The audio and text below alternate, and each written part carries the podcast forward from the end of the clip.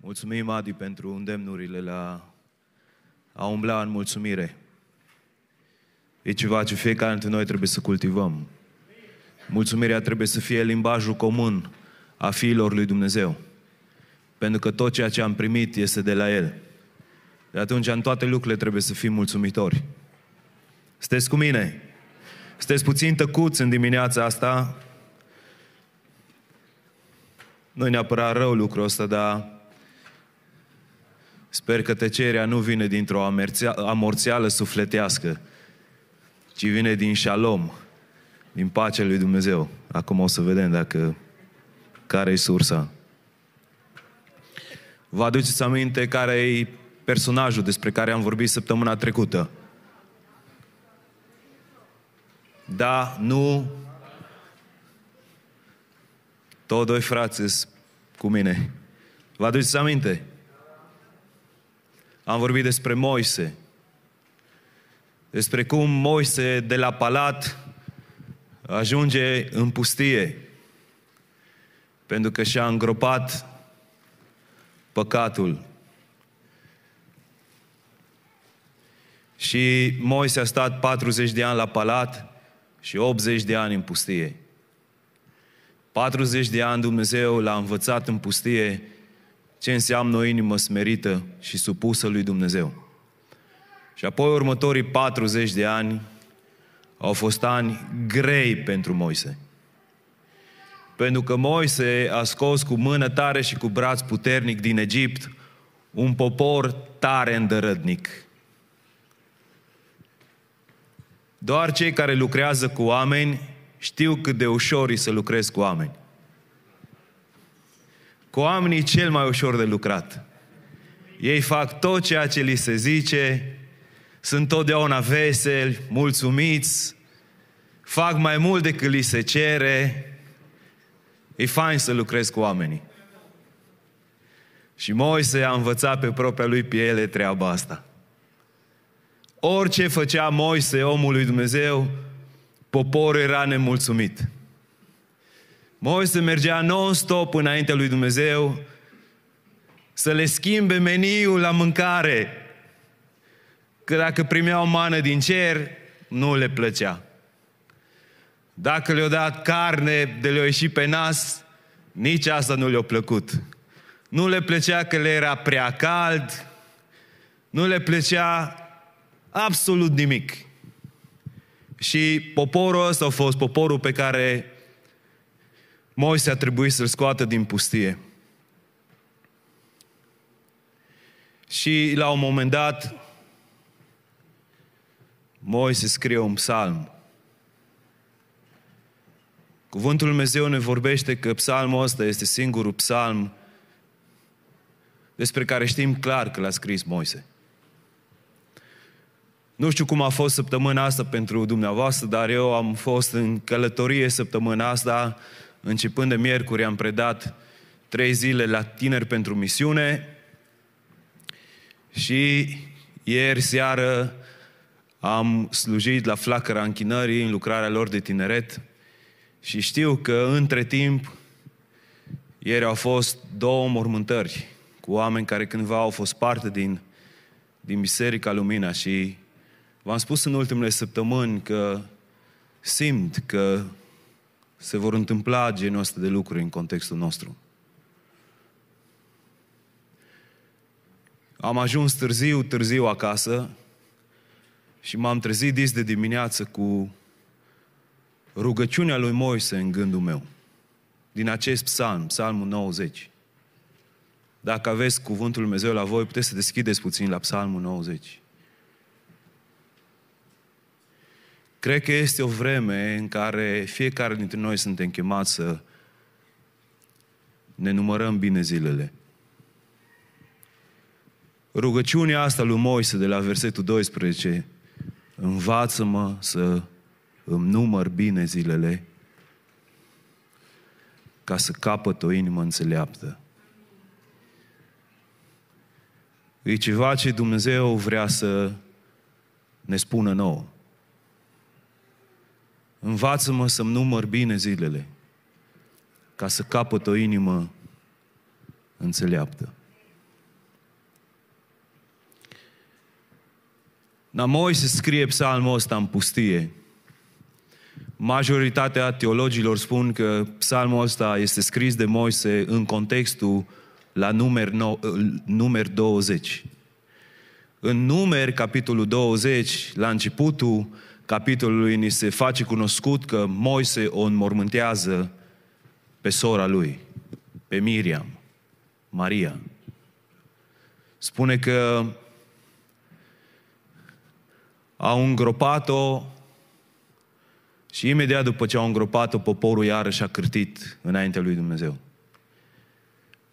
Și iară vin înaintea lui Moise și lui Aron și spun, de aia ne-a scos din Egipt, ca să murim aici în pustie.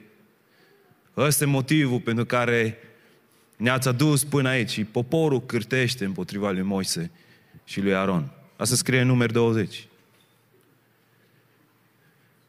Și Moise e atât de supărat. E atât de supărat. Încât merge împreună cu Aron înaintea lui Dumnezeu și îi spune, Doamne, ce să facem cu poporul ăsta? Poporul era supărat că nu avea apă de băut. Și Dumnezeu îi spune, o să vă dau apă din stâncă. Și dacă vă uitați la reacția lui Moise, cel mai blând, cel mai blând, cel mai smerit om de pe pământ, chiar pe cel mai blând și mai smerit om de pe pământ au putut să-l scoată din locul ăsta al smereniei și al blândeții. Și cuvântul Dumnezeu ne spune clar că Moise când se adresează poporului, se adresează într-un spirit al mâniei. Ofensat, frustrat de atitudinea lor repetată care era una care nu-L onora pe Dumnezeu. Dumnezeu le spusese, vă voi da apă din stâncă și cuvântul Dumnezeu menționează că Moise a lovit stânca de două ori. Și imediat Dumnezeu îi vorbește lui Moise și spune, nici tu și nici Aron nu veți intra în țara promisă. Îi spune lui Moise, tu te vei uita și vei vedea de departe moștenirea pe care vreau să o dau poporului Israel, dar nu vei intra în ea. Și apoi capitolul 20 se termină cu moartea lui Aron, sus pe munte. Și își îngroapă amândoi frații Moise și comentatorii spun că ăsta e contextul în care scrie Psalmul 90. Psalmul 90, versetul 1, spune, Doamne, Tu ai fost locul nostru de adăpost din generație în generație. Cu alte cuvinte, Doamne, Tu ai fost Cel care ne-ai ținut sub protecția Ta din generație în generație. Loc de adăpost înseamnă că Dumnezeu prin pustie, în timpul zilei, a pus un nor ca să protejeze în timpul nopții un stâlp de foc care să fie împreună cu ei. Și Moise recunoaște și spune, tu ai fost locul nostru de adăpost din generație în generație. Și apoi Moise vine și vorbește și spune despre măreția și gloria lui Dumnezeu. Că din veșnicie în veșnicie El este Dumnezeu. Că El este Dumnezeu etern. Dumnezeu care stăpânește peste toate lucrurile. Moise avea revelația asta, înțelegerea asta legat de cine este Dumnezeu. Și apoi Moise vorbește despre cât de puțin omul trăiește pe pământ. Moise vine și spune că Dumnezeu a vorbit și omul trebuie să asculte, că omul este din țărână și se va întoarce în țărână. Moise citează ceea ce Dumnezeu i-a spus lui Adam. El spune că Dumnezeu spune la un moment dat, fii ai oamenilor, întoarceți-vă în țărână și ei ascultă acest lucru. Că Dumnezeu este stăpân peste toate lucrurile. El domnește chiar și peste moarte. Și continuă și vorbește despre relația lui Dumnezeu cu timpul, adică Dumnezeu este stăpân peste timp, și apoi despre relația omului cu timpul. Spune că cei mai puternici ajung să trăiască 70-80 de ani. Și având această înțelegere a faptului că omul are puțin de trăit pe acest pământ și că puținul ăsta de trăit pe acest pământ este extrem de important, determină tot viitorul unui om. are această rugăciune. Are această rugăciune. Săptămâna trecută știu că am vorbit puțin din Psalmul 90, verset 8, în care Cuvântul Dumnezeu spune că Dumnezeu scoate la iveală păcatul nostru ascuns, ca nu cumva să ne rătăcim și rătăcirea noastră să ne ducă în iad. De aceea uneori Dumnezeu descoperă lucruri care sunt tainice, care sunt ascunse, nu cu scopul de a ne face de rușine, ci cu scopul de a renunța la înțelegerile noastre ascunse cu cel rău. Și când Moise înțelege că viața este scurtă și că viața asta scurtă contează așa de mult pentru o întreagă veșnicie, face rugăciunea asta, Doamne, învață-ne cum să ne numărăm bine zilele, ca să căpătăm o inimă înțeleaptă înaintea Ta. Dar sunt convins că fiecare dintre voi înțelegeți că Moise nu, învăța, nu, nu, nu se ruga sau nu s-a rugat să învețe să numere. Sunt convins că știți treaba asta. Moise a studiat la școli înalte, știa să numere. Când spune învață-ne să ne numărăm bine zilele, se referă la învață-ne să trăim viața asta la cea mai înaltă calitate posibilă, știind că într-o zi vom sta înaintea ta. Învață-ne să nu risipim minutele, Învață-ne să nu risipim secundele. Învață-ne să nu trăim fără să avem impact în această lume. Asta este ceea ce se roagă Moise. Învață-ne să ne numărăm bine zilele. Pentru că e o vreme în care deseori poți să mergi la înmormântări. Observați că la fiecare înmormântare cei care țin prelegeri și cuvântări caută să vorbească lucruri despre omul care se întoarce în țărână. Gândiți-vă dacă ar fi ca tu să pleci de pe acest pământ. Ce ai lăsat în urma ta? Ce ar putea să spună oamenii despre tine la înmormântarea ta? Pentru că atunci când pleci de pe pământ, fiecare dintre noi știm că nu luăm cu noi și nici nu lăsăm case, mașini și alte lucruri. Ce este ceva mult mai important ce poți să lași în urma ta. Și m-aș bucura ca oamenii să poată avea multe lucruri de spus despre fiecare dintre noi. Multe lucruri bune de spus despre fiecare dintre noi.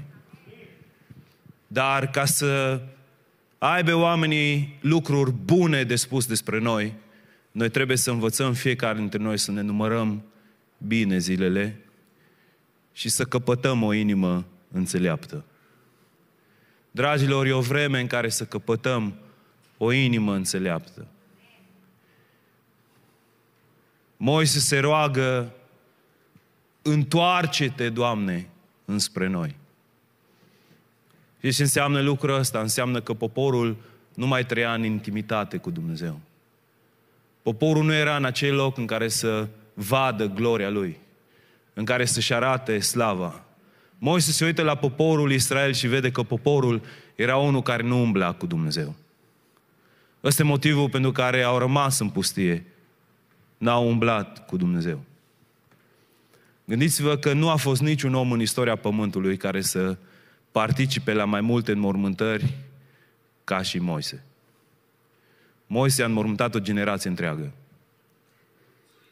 peste un milion de oameni. În numeri 25 cu 9 ne zice că într-o zi a, a avut 24 de mii. 24 de mii de oameni au murit. Mamă, să ții mormântare la 24 de mii de oameni. Jesus.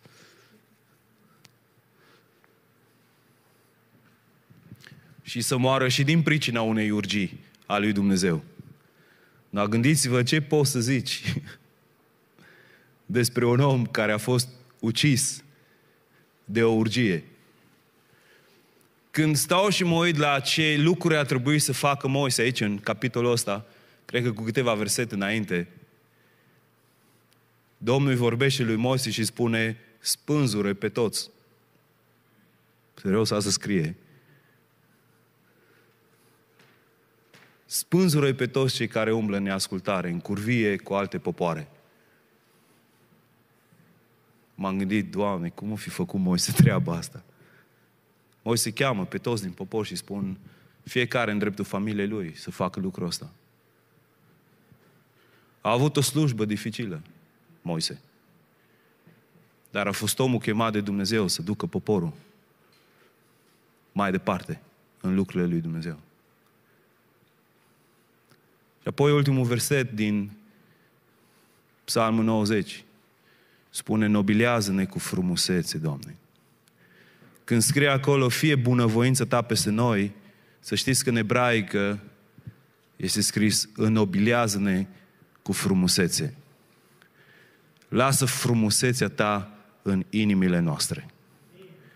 Vedeți, Moise este primul om din Biblie care sublinează că frumusețea lui Dumnezeu poate fi împărtășită ființelor umane. Ce lucru glorios acesta! Dumnezeu să ne atingă cu frumusețe. Noi toți suntem urâți dacă Dumnezeu nu ne atinge cu frumusețe.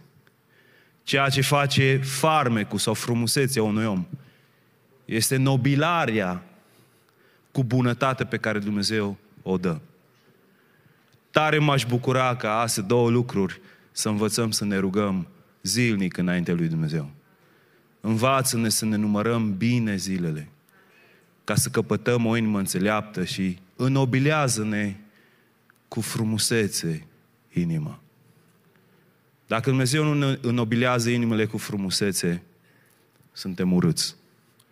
Singurul care ne poate face frumoși este Dumnezeu.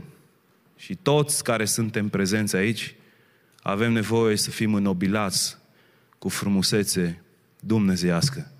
Nu suntem îndeajuns de frumoși, fără nobilarea pe care doar Dumnezeu poate să o facă în inimile noastre.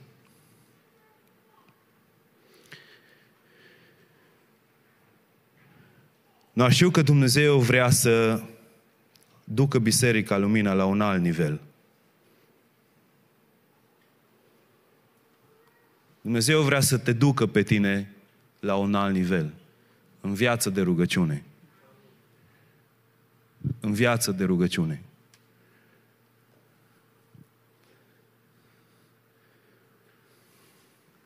Am observat că la înmormântări, despre oamenii care au avut o viață de rugăciune intensă, s-a vorbit cel mai frumos. Asta puteți să observați și voi. Despre oamenii care au avut o viață de rugăciune intensă, se vorbește cel mai frumos. Poate n-au fost cei mai educați, poate n-au știut cel mai bine scripturile, dar pentru că au avut o viață de rugăciune intensă, s-a vorbit cel mai de bine despre ei. Și eu cred că Dumnezeu vrea ca oamenii din Biserica Lumina, și când vorbesc oameni din Biserica Lumina, mă refer la tine și la mine, vrea să fim oameni ai rugăciunii. Dumnezeu vrea să învățăm să ne rugăm. Și vreau să vă întreb și cu mână ridicată sus. Ok? Vrem să fim onești în casa lui Dumnezeu. Câți dintre noi ne rugăm cel puțin o oră în fiecare zi? În fiecare zi mă refer nu luni, miercuri și vineri participi și te rogi în fiecare zi, că luni, miercuri și vineri nu în fiecare zi.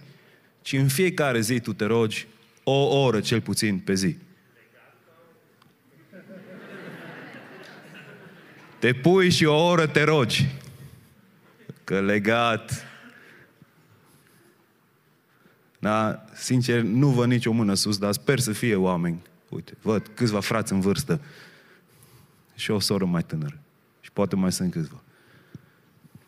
O oră pe zi să te rogi. Da, e important să ne rugăm.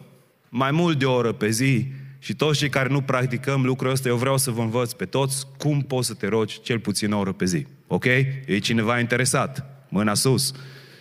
So, câțiva sunteți interesați? Ei bine.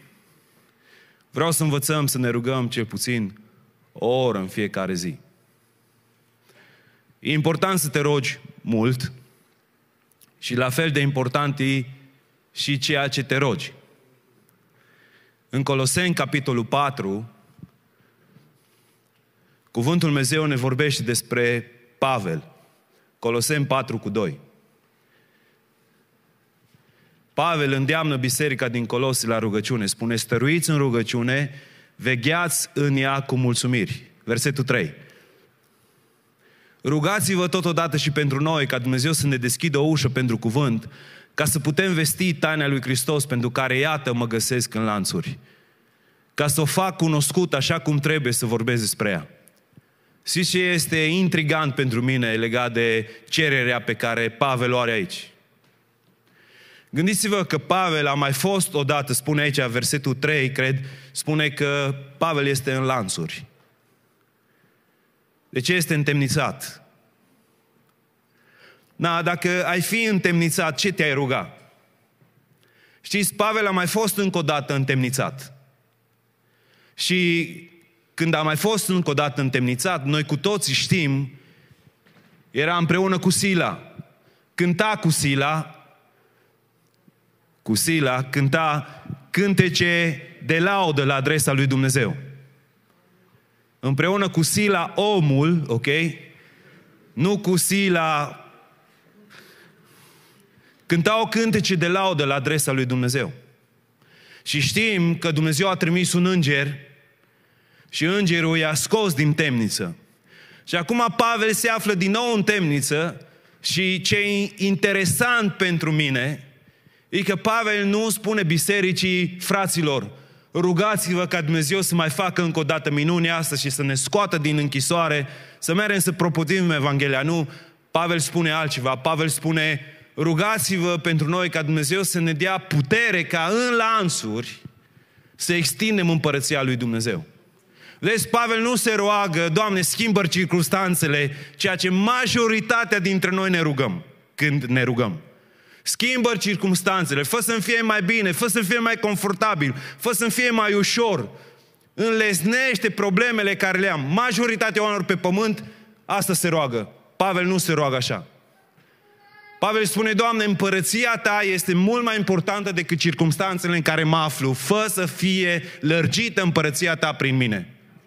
Și acum vreau să vă pun o întrebare personală. E o întrebare care Dumnezeu mi-a pus-o și mie cândva și o întrebare lângă care vreau să stau. Bun, o întrebare personală pentru fiecare dintre voi. Dacă Dumnezeu ți-ar fi ascultat toate rugăciunile, toate rugăciunile, dacă Dumnezeu ți-ar fi ascultat toate, toate, toate rugăciunile din ultimele 12 luni, toate din ultimele 12 luni, s-ar fi schimbat doar circumstanțele tale sau s-ar fi schimbat lumea întreagă? Pentru că asta arată foarte clar ce te rogi tu. Dacă Dumnezeu ți-ar fi ascultat toate rugăciunile din ultimele 12 luni, s-ar schimba lumea sau s-ar schimba doar circumstanțele tale? Pentru că noi putem să facem foarte multe rugăciuni egoiste despre noi. Dar nu este despre noi. Chemarea lui Dumnezeu nu este despre tine. Chemarea lui Dumnezeu este despre extinderea împărăției lui Dumnezeu. Și noi trebuie să învățăm să ne rugăm în așa fel încât împărăția lui Dumnezeu să fie extinsă prin noi, prin viețile noastre. Și țin minte lucrul ăsta că atunci când uh, m-am întors la Dumnezeu, am auzit istoria unor oameni al lui Dumnezeu prin care Dumnezeu a dus trezire spirituală în România. Și am auzit de acest om, Liviu Olah. Nu știu câți dintre voi ați auzit de Liviu Olah. Liviu Olah. Un om al lui Dumnezeu care a fost un om al rugăciunii.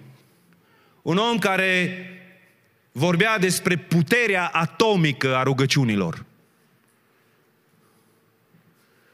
Și am auzit că omul ăsta se ruga între 8 și 10 ore pe zi între 8 și 10 ore pe zi. Și am auzit despre efectul rugăciunilor acestui om. Cunosc mai mulți oameni, îi cunosc personal, care mi-au spus că s-au întors la Dumnezeu fără să audă propovăduirea lui. Treceau prin fața bisericii numărul 2 din Oradea și dintr-o dată îi cuprindea o cercetare divină încât au spus, m-am plecat pe genunchi înainte lui Dumnezeu și mi-am cerut iertare lui Dumnezeu de toate păcatele mele și apoi am realizat e ceva ce parcă mă atrăgea să merg la locul, la biserica care era în fața mea. Și acolo am realizat că omul acesta, omul ăsta al lui Dumnezeu, era motivul pentru care m-am proșternut înainte lui Dumnezeu, mi-am cerut iertare de păcate și m-am întors cu fața înspre Dumnezeu. Omul acesta a fost puternic în rugăciune. Toată lumea care a auzit de el a știut despre lucrul ăsta, că a fost un om puternic în rugăciune. Da, când am auzit de omul acesta puternic în rugăciune, m-am dus la Universitatea Emanuel și mai era un alt om despre care auzisem că se roagă șase ore pe zi. Era rectorul universității de atunci, fratele Paul Negruț.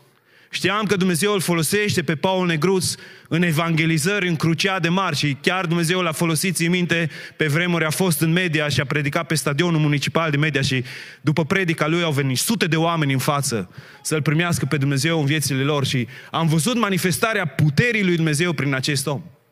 Eram student la Emanuel și sincer m-am pus să mă rog și am zis vreau și eu să mă rog șase ore azi. Cât credeți că m-a rugat? Bravo, pe acolo. Mai puțin de 30 de minute. După ce mi-am înșiruit toate neamurile, tot ce am știut eu, i-am mulțumit lui Dumnezeu pentru tot ce am știut eu când m-am uitat la ceas, erau sub 30 de minute. Și mă gândeam, Doamne, dar cum, cum, cum se roagă oamenii ăștia șase ore pe zi? Că nu mă pot ruga 30 de minute și am zis tot ce am știut. Și am avut o idee. Am zis că îmi fac un e-mail și mi-am făcut în care nu-mi pun numele meu. Un din ăsta așa incognito.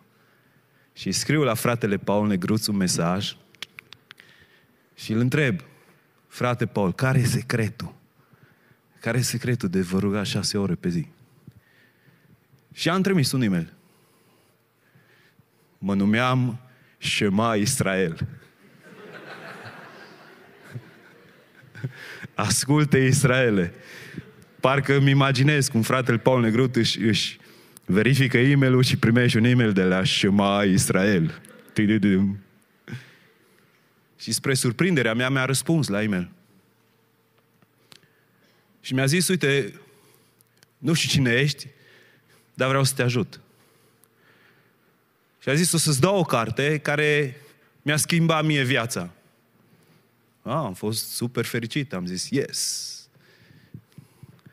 Am lucrat noi amândoi, mi-a lăsat carte la secretariat, eu am trimis pe cineva la secretariat, nu s-a dus și mai Israel, s-a dus un coleg în numele lui.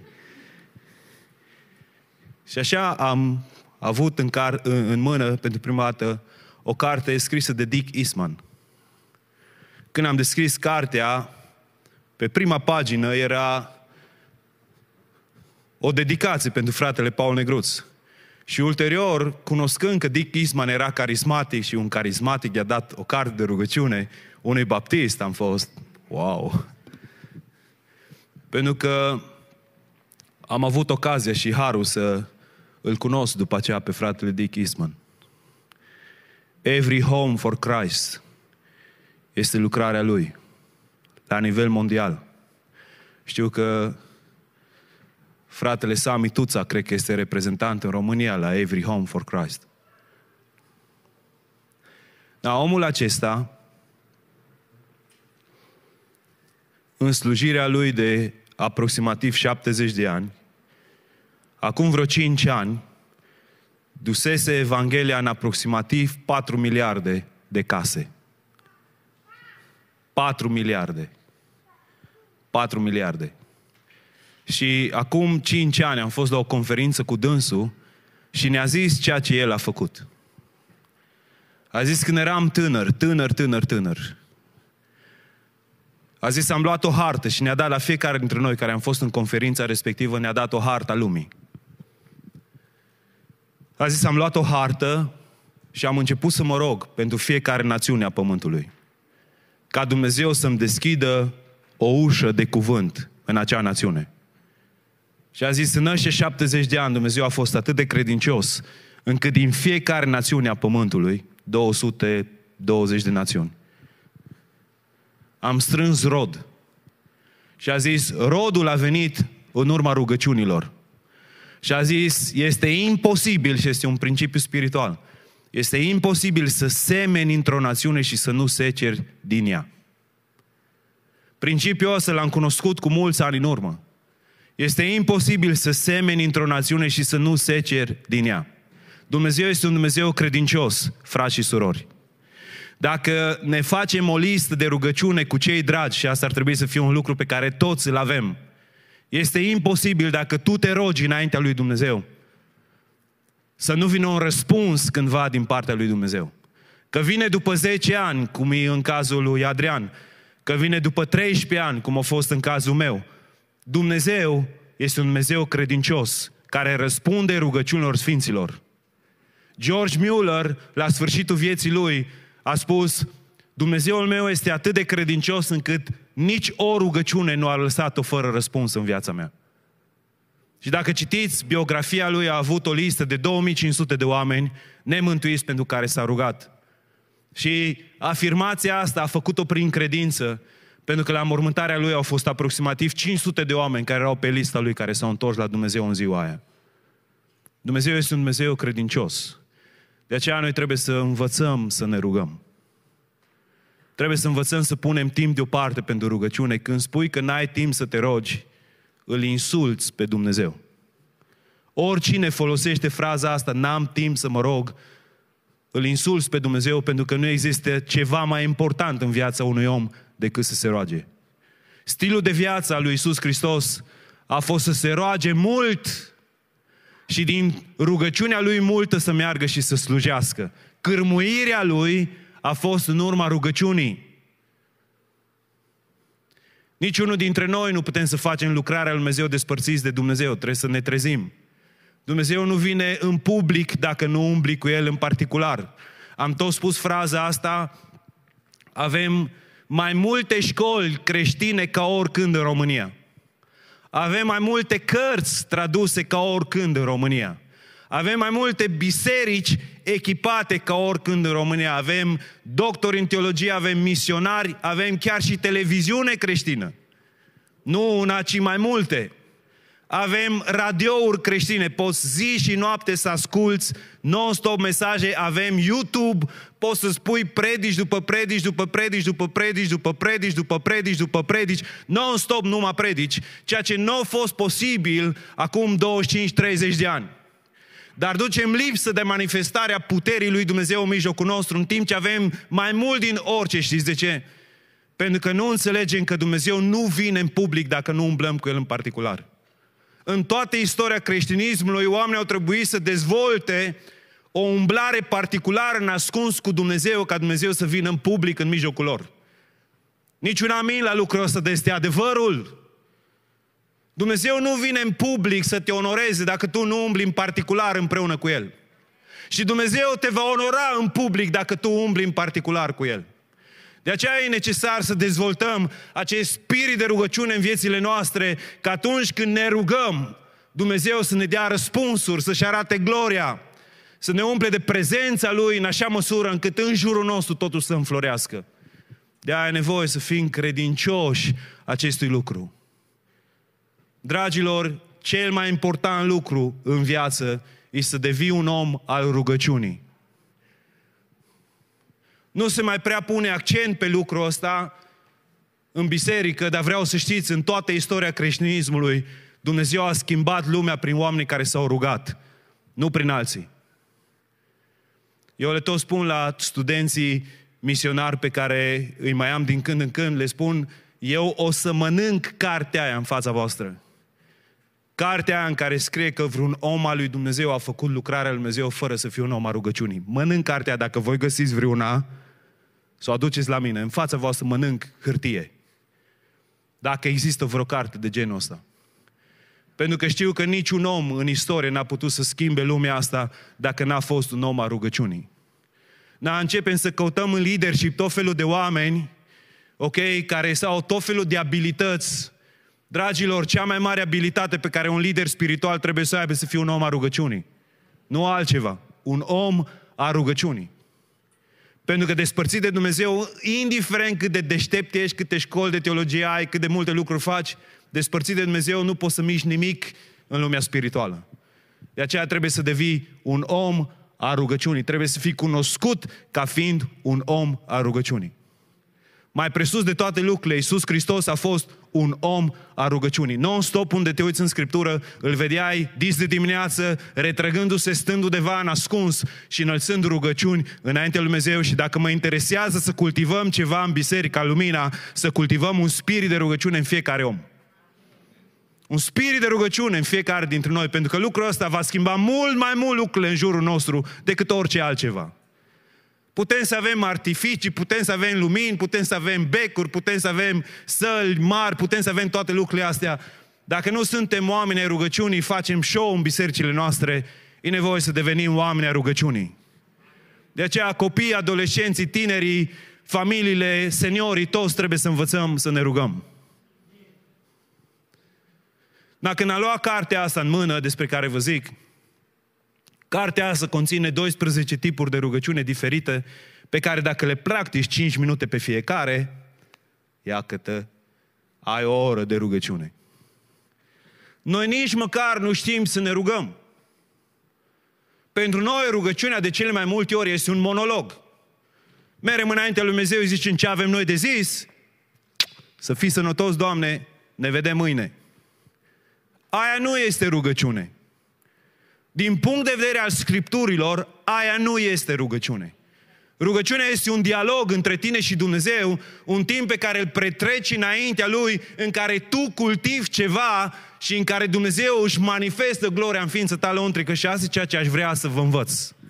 Dacă începi să practici puțin din lucrul ăsta, o să devină așa de ușor lucrurile astea parte din viața ta, încât nu o să mai trebuiască să te gândești, ok, ce era la numărul 1? Ce era la numărul 2? 5 minute? Nu trebuie să-ți mai pui ceasul, nu mai trebuie să faci nimic. Pentru că devine parte din viața ta. Și sunt câteva tipuri de rugăciune, dragilor, care sunt rugăciuni. Majoritatea rugăciunii Sfinților se reduce la tipul de rugăciune numit cerere. Majoritatea creștinilor sunt bun la cerere, cu toate că nici la cerere, când o să stăm și o să studiem împreună, o să vedeți că nu e neapărat ceea ce facem noi. Unii, mm, la mulțumire și unii, mm, la mijlocire. Și poate un mm, mm, mm, la laudă. Dar sunt alte tipuri de rugăciune, ca și așteptarea, vegherea, ascultarea, meditarea, cântarea în rugăciune, care sunt extrem de importante. Când a fost ultima dată când în timpul tău de rugăciune i-ai cântat Domnului? În timpul tău de rugăciune, nu că pui pe YouTube, pe BBSO, să ai atmosferă în casă, nu. Ci tu să-i cânți lui Dumnezeu. Care e diferența când tu cânți aici în biserică pentru că asta e ce credem noi, știți? În mintea noastră, mentalitatea noastră, credem că în biserică, dacă noi cântăm, Dumnezeu ne aude diferit prin vocea celor din față. Nu, Dumnezeu aude exact vocea ta. Nu este nicio diferență când tu cânți cu toți aici și când tu cânți singur acasă. Vreau să știi că pe Dumnezeu nu îl deranjează să-i cânți tu așa cum cânți tu. Poate un stil mai behăit, mai... Na, e ok.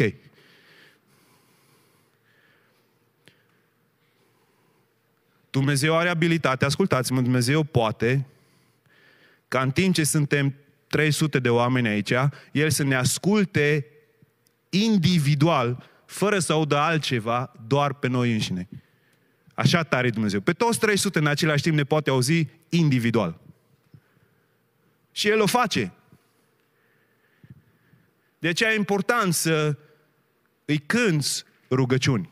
Ok? Da, nu, mi-am propus ca în dimineața asta să trecem prin primele trei și data viitoare mergem pe următoarele nouă. Ok? So, cum dezvolți un tip de rugăciune de cel puțin o oră? Și vă promit că dacă începeți să practicați lucrul ăsta, o să vă fie foarte greu să vă rugați doar o oră. Foarte greu să te rogi doar o oră.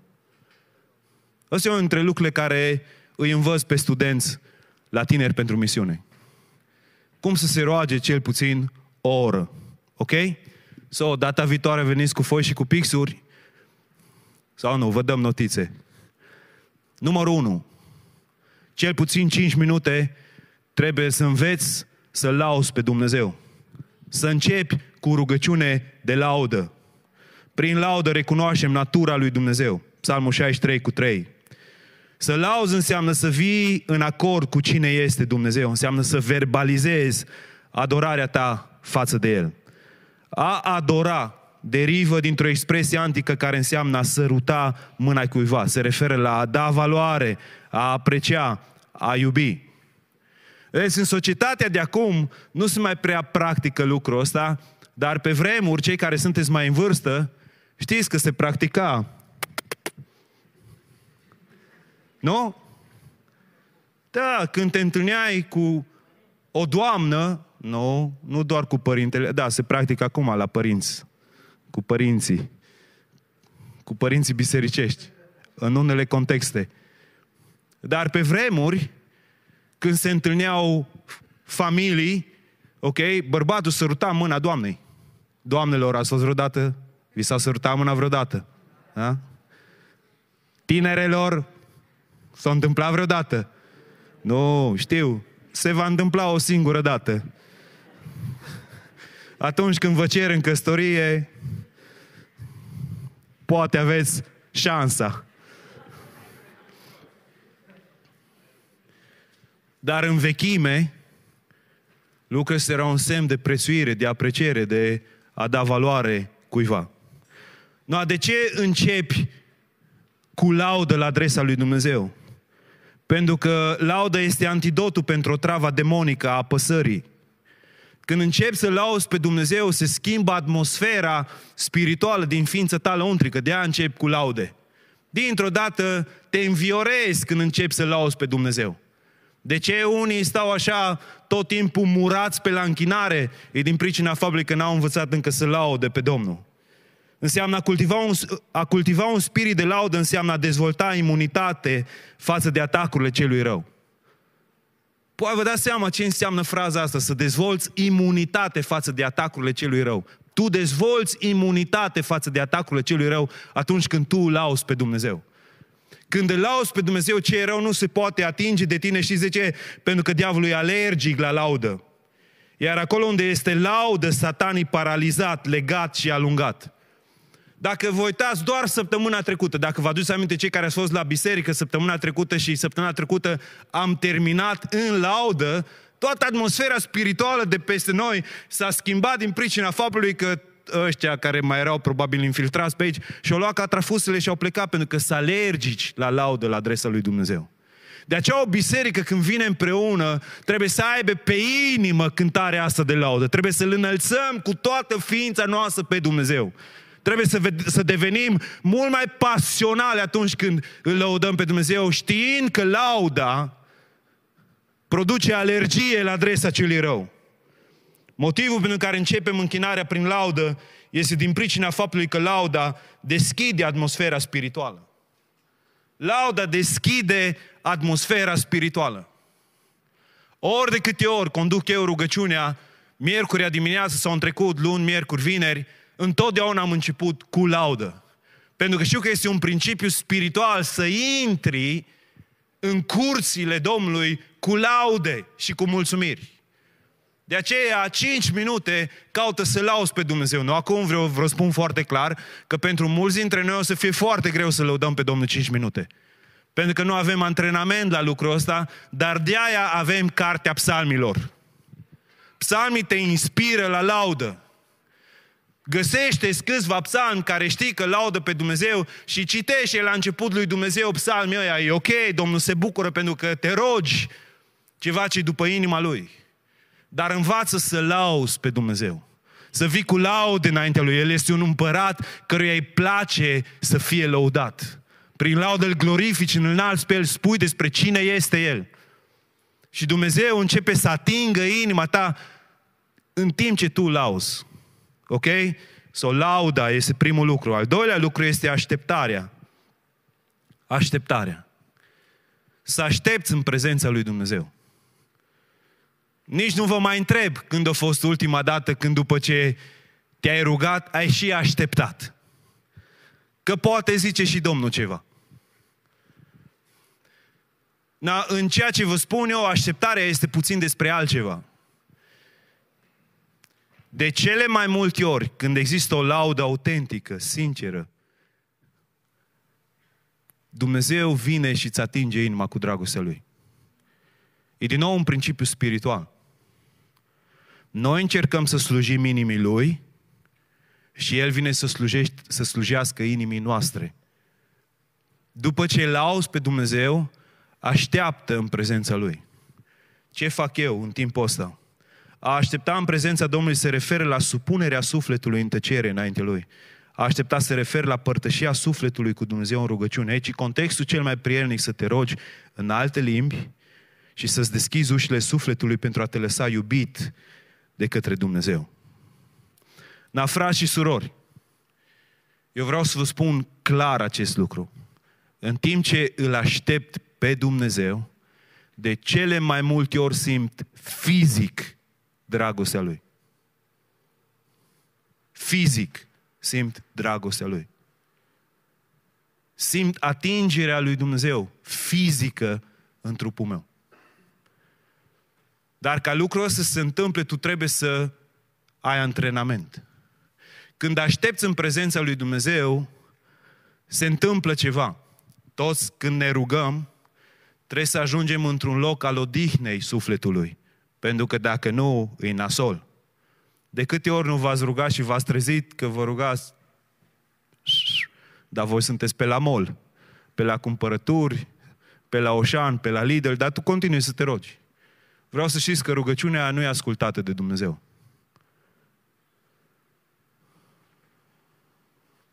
Când aștepți, haosul intern, haosul intern e confruntat.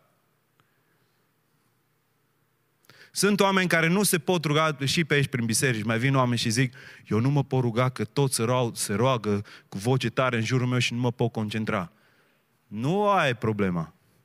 Problema e că tu nu ai o disciplină să aștepți în prezența lui Dumnezeu. Pentru că dacă te disciplinezi și poți să aștepți înaintea lui Dumnezeu, indiferent ce se întâmplă în jurul tău, tu te poți ruga. Ați observat, so, e haosul intern, ok, gândurile încep să-ți vină tot felul de gânduri, nu, mulți oameni nu pot să stea, să aștepte puțin. Și apoi îți distragere externe.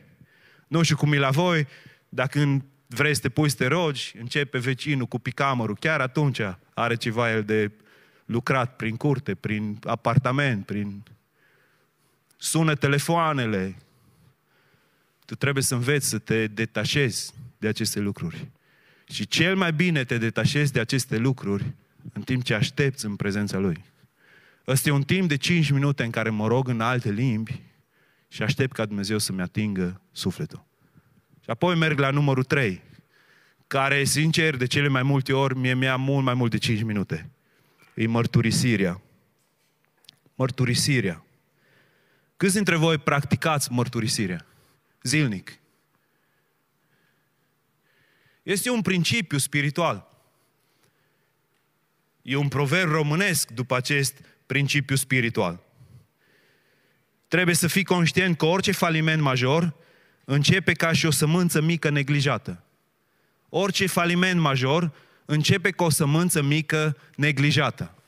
Și atunci, când stau să mărturisesc, petrec timp și stau, sincer, seara, stau și mă gândesc clar la evenimentele din ziua care au trecut și mă gândesc, Doamne, unde au fost locuri în care am vorbit prea mult, în care n-am vorbit cuvincios, în care n-am vorbit cum trebuie, în care nu am manifestat dragostea ta, în care n-am arătat ceea ce tu ai fi vrut să arăți. Și vă spun că în timp ce practicăm lucrul ăsta, lucrurile astea nu mai devin parte a vieților noastre așa ușor. Să stai și să mărturisești păcatul înaintea lui Dumnezeu. Dacă tu îți mărturisești păcatele o dată pe lună la cina Domnului, nu, apoi să nu te aștepți să nu ai parte de falimente majore. Pentru că semințele alea mici care le lași în fiecare zi în inima ta, alea cresc. Alea cresc și se dezvoltă. Cresc, cresc în lăstar de amărăciune, cresc în lăstar de neiertare, cresc în lăstar de bârfă, de vorbire de rău și când îți dita mai copacii, e foarte greu să-i scoți din rădăcini. Știți cu toții, nu? Că e mult mai ușor să scoți din rădăcină o sămânță de curând plantată decât dita mai copacul peste câțiva ani. Mai sunteți cu mine? E un principiu spiritual. Fiecare dintre noi lăsăm niște semințe ale păcatului zilnic în inimile noastre dacă nu ne mărturisim. Și atunci, prin mărturisire, tu stai înainte lui Dumnezeu și îți faci o radiografie a zilei și tot ce descoperi că nu a fost sănătos, curat, înaintea lui Dumnezeu, scoți afară. Să știți că nu există vindecare lăuntrică până când nu este mărturisire în afară. E un principiu spiritual, din nou. Nu este vindecare lăuntrică până când nu scoți afară. Ăsta e un principiu pe care îl înveți la orice școală de vindecare. Trebuie să-ți mărturisești, să te curățești, ca apoi vindecarea să vină și să încolțească în ființa ta lăuntrică. Na, dacă practici 5 minute, astea 3, deja ai 15 minute petrecute în rugăciune. Cu ajutorul Domnului, am vrut să zic săptămâna viitoare, dar o las așa în mister. O să mergem pe următoarele nouă. Tipuri de rugăciune care ar trebui să le practicăm în așa fel încât să avem cel puțin o oră de rugăciune în fiecare zi.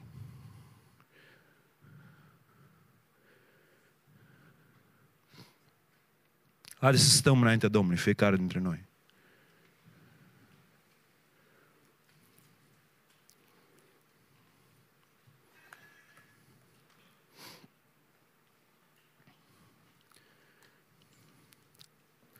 Și pentru că suntem în prezența celui preanalt,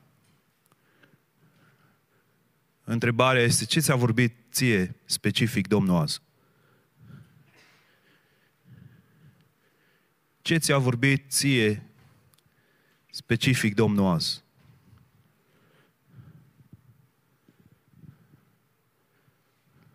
Sunt câteva lucruri care știu clar că Dumnezeu a vrut să ne vorbească azi și vreau să, vă, să vi le subliniez. Unu, Dumnezeu vrea să învățăm să ne numărăm bine zilele, ca să căpătăm o inimă înțeleaptă. Când Moise îl roagă pe Dumnezeu să-l învețe să-și numere bine zilele, înseamnă că e nevoie de înțelepciunea lui Dumnezeu ca noi să știm cum să trăim viața noastră de zi cu zi. De aia trebuie să ceri acest lucru în rugăciune. Învață-mă să-mi număr bine zilele, ca să capăt o inimă înțeleaptă. Al doilea lucru ce cred că Dumnezeu a vrut să ne vorbească în această dimineață e legat de a fi un plus de, de frumusețe divină. Înobilează-mi inima cu frumusețea ta. Fă din rugăciunea asta ceva zilnic. Înobilează-mă cu frumusețe, Doamne. Că atunci când cei din jurul meu mă tratează cu răutate, mă vorbesc de rău, din mine să curgă frumusețea ta, bunătatea ta, îndurarea ta, mila ta, harul tău. Înobilează-mă cu frumusețe, Dumnezeul meu.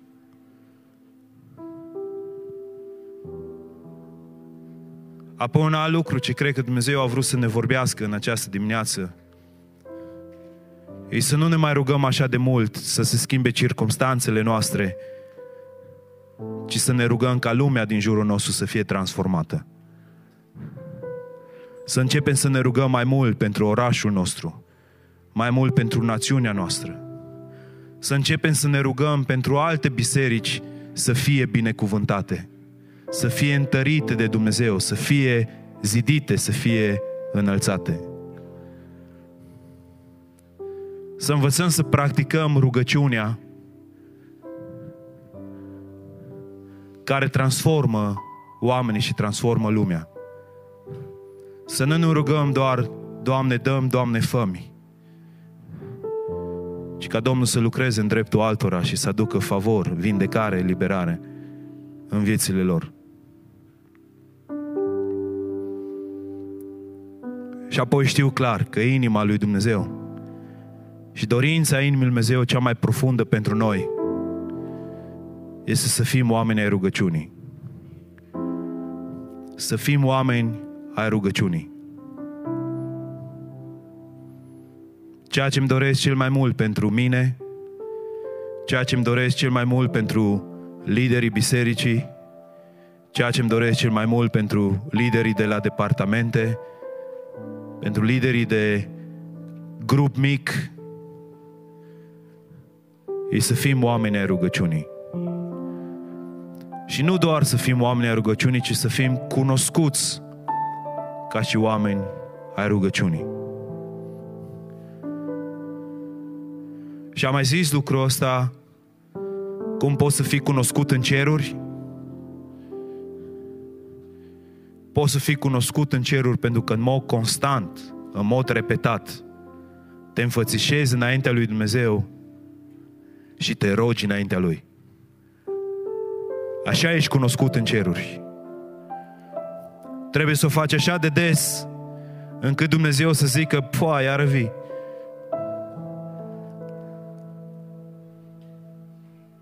Dar am învățat lucrul ăsta de la mentorul meu.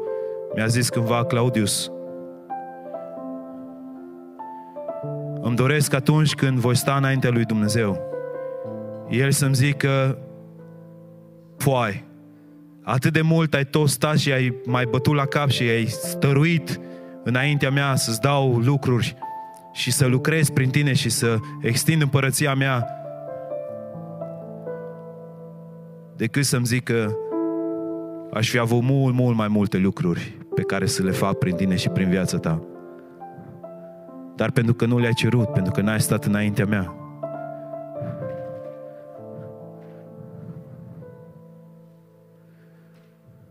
Vrem să învățăm să fim perseverenți în rugăciunile noastre. Sau ce a vrut să-ți vorbească ție Duhul Sfânt în mod personal în dimineața asta? Când Domnul îți vorbește ceva, supune-te Lui. Dă-i un răspuns. Dă-i un răspuns. Dă-i un răspuns. Cu cât devenim mai mult oameni a rugăciunii,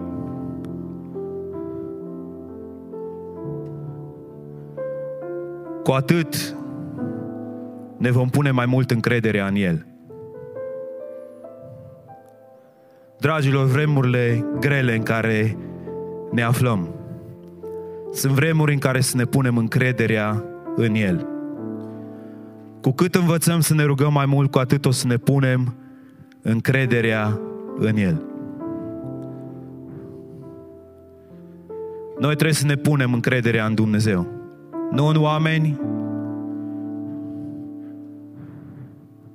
ci în El. Cu cât ne rugăm mai mult, vom primi mai multă putere divină. Vom face mai mult față ispitelor. Vom avea parte de mai puține căderi și falimente spirituale. Cu cât devenim mai mult oameni a rugăciunii, o să fim mai puțin cârtitori, o să fim mai puțin nemulțumiți, cu cât devenim mai mult oameni a rugăciunii, ne pune mai mult încrederea în Dumnezeu, și în abilitățile Lui de a face lucrarea Lui Dumnezeu. De aceea trebuie să devenim oameni ai rugăciunii.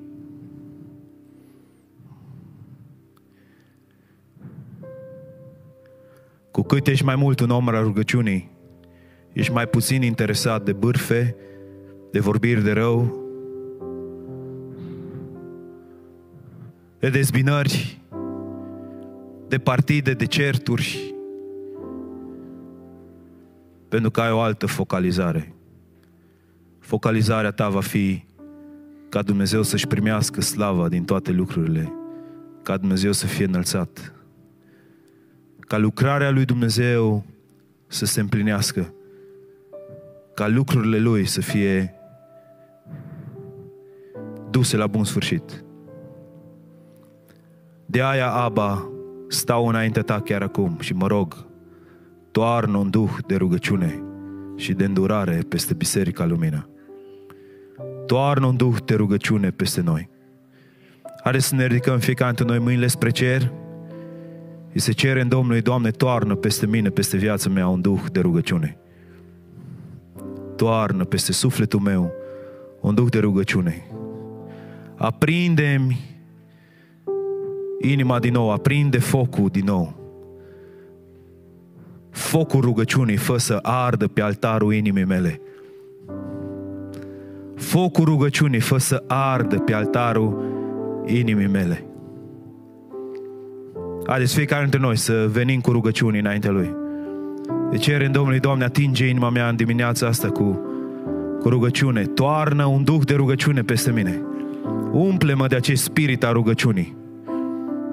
Vreau să fiu un om cunoscut ca un om a rugăciunii, unul care stă înainte ta, unul care se roagă înainte ta. Toarnă peste mine, toarnă peste mine un duh de rugăciune. Haideți să începem, fiecare dintre noi, să mijlocim înaintea Domnului. Toarnă peste mine un duh de rugăciune, Doamne, Dumnezeul meu. Folosește-te de mine pentru lărgirea împărăției tale.